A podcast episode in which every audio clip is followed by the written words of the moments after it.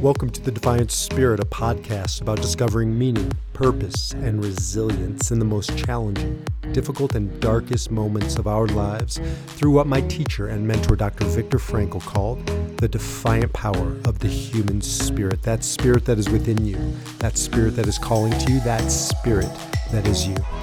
I'm Dr. Baruch Halevi. This is the Defiant Spirit. And now, on to our podcast.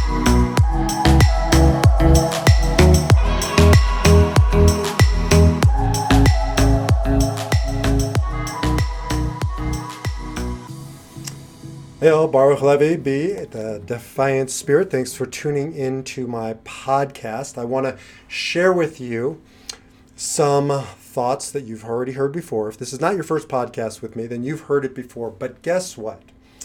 The best things in life we revisit not just sometimes, all the time. I was uh, talking to somebody about this, and I used the analogy of making love. Right? Do you say to your spouse who taps you on the shoulder, you know, but we did that. Like, that's how we got three, four kids, right? So why would we do that again? You know, you're an idiot if you end up saying that. Guys, pay attention. You're an idiot. I actually don't know any guys who really say that. So the best things in life, we say, I'm in, right? I'll do that again. Go out and have a drink. We don't say, well, I've done that before. I'll do it again. We, the best things in life, we just revisit over and over. The, my favorite books, I read and reread. I honestly do this with some TV shows too. Not proud of that, but I like what I like. And uh, every time is new and you go into it in a nuanced way, seeing different things. Well, that's true with me in this one. I call it a verse now because it's holy, but actually, technically, it's just a quote. But it's a quote that shows up all over the place. It's Viktor Frankl's famous quote Between stimulus and response, there is a space. And in that space lies our power to choose our response. And in our um, response lies our growth and our happiness. I read this in two separate places on my vacation. I was reading one Enneagram book and one other book. I forgot what it was, but it wasn't Enneagram, it wasn't Frankl. And yet it was in the book. I've never seen a, book, a quote this much in my life. Maybe now it's just because I'm paying attention to it. Excuse me, little water break there. Um, I'm paying attention to it, so maybe I see it. But people like this quote. That resonates with their quote, the, um, with with us. This quote. So why? Why does it resonate? Why am I talking about this again? Because my 12 year old read this quote, and he um, we were seven hours of driving. So anybody who knows Aviv knows this is one deep old little soul. This kid 12 year old is deeper than all my other kids combined. I love them dearly, but he's an Enneagram 4. He just came out this way. And so, seven hours. And first of all, he wanted me to pop quiz him on the Enneagram because he likes the Enneagram. He talks in Enneagram language. And so, we did a little pop quiz thing um, driving, and it was really cute. I think we might even do a podcast on it. And uh, then it shifted into Viktor Frankl. We're, we're reading Man's Search for Meaning together. We're um, preparing for his bar mitzvah. And Aviv and I are studying Man's Search for Meaning. We're talking about the Holocaust and we're talking about, um, you know, these concepts, you know, in a 12 year old's language, but we're talking about it. And then we started talking about this one quote. I think he saw it on my wall or something. And he wanted to know, like, what's stimulus? And basically explained it to him as shit happens in that that he got. And then we talked about the ability to um, choose, the power of choice. And it was just so eye opening to see a 12 year old get it. We were talking about, you know, he's a dancer. And when he's up on stage, and there's that moment when you either give away your power and you become frozen staring at the audience. And he just um, did his thing in New York at a competition and I don't know, a thousand people maybe there. A lot of people. I I didn't speak in front of a thousand people until I was like twenty something years old. This kid danced in front of a thousand people, and we are talking about though. There this comes this moment when you have a choice to make. Either you are on autopilot, unconscious, and you just sort of go through the motions, or you take a breath, you find your space, and you make a choice to dance right? Cares about the audience, cares about the judges. I'm going to dance my dance. And we were just talking about that as being power. And then we were talking about that at school and how that can come up and in life. And at that point, I was like getting frustrated in traffic, and we were talking about it in regards to traffic. But it just hit me that this is a roadmap. It's a roadmap for 12 year olds. It's a roadmap for 51 year olds. It's a roadmap for 100 year olds. This is one of those simple roadmaps that I hear people use all the time, more than a roadmap. Because a roadmap, you know, I think of the old days, unfolding it, um, sort of, you know, futzing with it. It's just complicated. You got to fold it back up again. More than a roadmap, it's a template. Because a template, you can just lay it on something and see, right? That it fits or it doesn't fit. This is a template, not even just for life. That's too abstract. For a moment. Because what is life? Moment after moment after moment. There is no such thing as life. There's no future. There's no past. Show me where they exist. People will start talking about their problems when I'm coaching them as if there really is a past. And I have to help remind them if you can show me, I'll give you everything I own.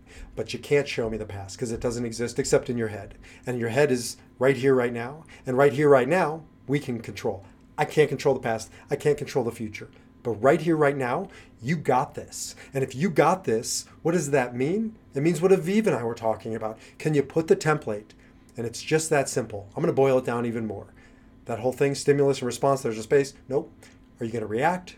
Are you going to respond? That's it. If you walk around moment after moment after moment and saying to yourself, not to others, this is about you and your template. Do I want to react? Which is not choosing. Reaction is is you're not even thinking about this. So you've already given away the keys. You've already given away your power because you're in fight or flight. You're not thinking. We, we all go through this. But there will come a moment when you're cut off in traffic and you realize you're just being an asshole. We call it an eight hole in my Enneagram because I'm an eight. Um, am I going to stay in this place of reaction or am I, and, and sometimes I say, yes, I'm just going down this path because it's got my number and it's just got its hooks on me and it's too good and I'm, I, I'm not involved in that moment. But there are other times when I say, no, I'm going to put the template on it. Do I want to react or do I want to choose? Choose what? Depends on the situation, depends on the person. But the act of choosing is taking back your power. The act of choosing is no longer being a victim. What is a victim? Powerless. The guy in the traffic who cut me off, he's got power over me. The weather, it's dark and gloomy out. It's got power over me. The financial situation, it's got power over me. Pick your poison. That's to be a victim, to give away your power, to just live in reaction and wherever it takes me, takes me. Sometimes it's on an upswing. Sometimes it's just good stuff, but you're still a victim. Because I was talking to somebody who's very into the market, uh, the uh, stock market. And it's been a tumultuous time and they were talking about how exhausted they felt because it was an up day. It was a, the market was up like 400 points from the prior day and it was a good day. And i said to him but that's still being a victim. He said how's that being a victim? I'm i'm good. I'm happy. I'm energized. Because you don't own the source of your power. It's the stock market. And tomorrow when it falls it will fall. It always goes 45 degree angle up if you look at it but it's going to go up and down and up and down in that process. And every day you're a victim. Every day you've outsourced your power to it, as opposed to you choosing how to respond. If it's up, you don't have to be happy. It doesn't mean you have to be upset. Maybe you want to be happy. You choose to be happy. But I'll tell you what, I think King Solomon was wise when he created this ring. It says on my ring, Gam Ze Ya'avur, which is Hebrew for this too this too shall pass. And supposedly he wore it as a reminder that the stock market highs back in the day and the stock market lows both shall pass. And as I've thought more and more about what, what he meant by this, I think it's I'm not going to be a victim of my circumstances, the high ones and the low ones. We don't usually think of being a victim in terms of the good days, the happy days, the um, the upswing in whatever you're going through because we've only really associated victim being victimhood as the gloom and the doom and the dour and the down.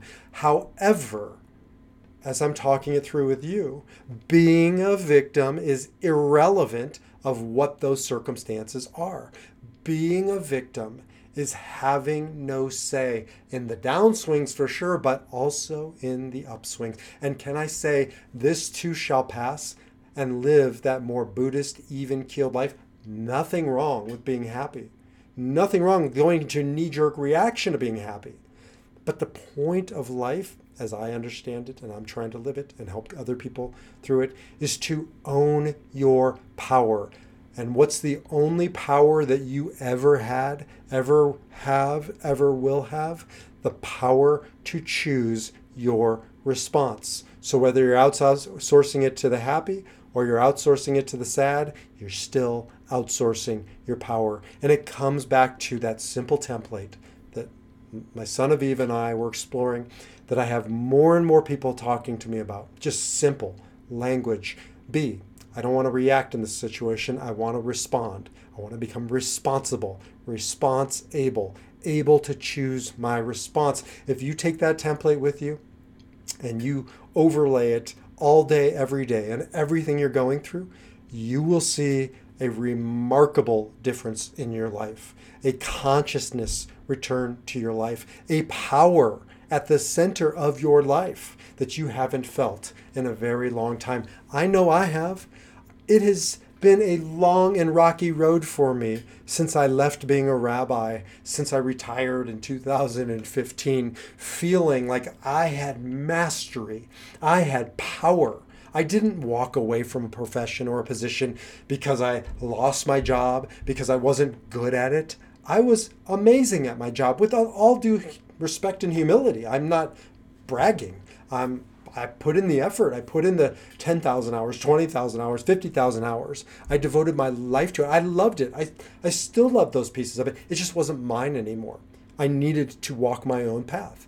And so when I walked away, I felt powerless. I felt like a victim of my circumstances, starting over, starting from scratch professionally. It wasn't scratch. I brought with me my my work and my wares, but the bottom line is it felt powerless. I felt like a victim.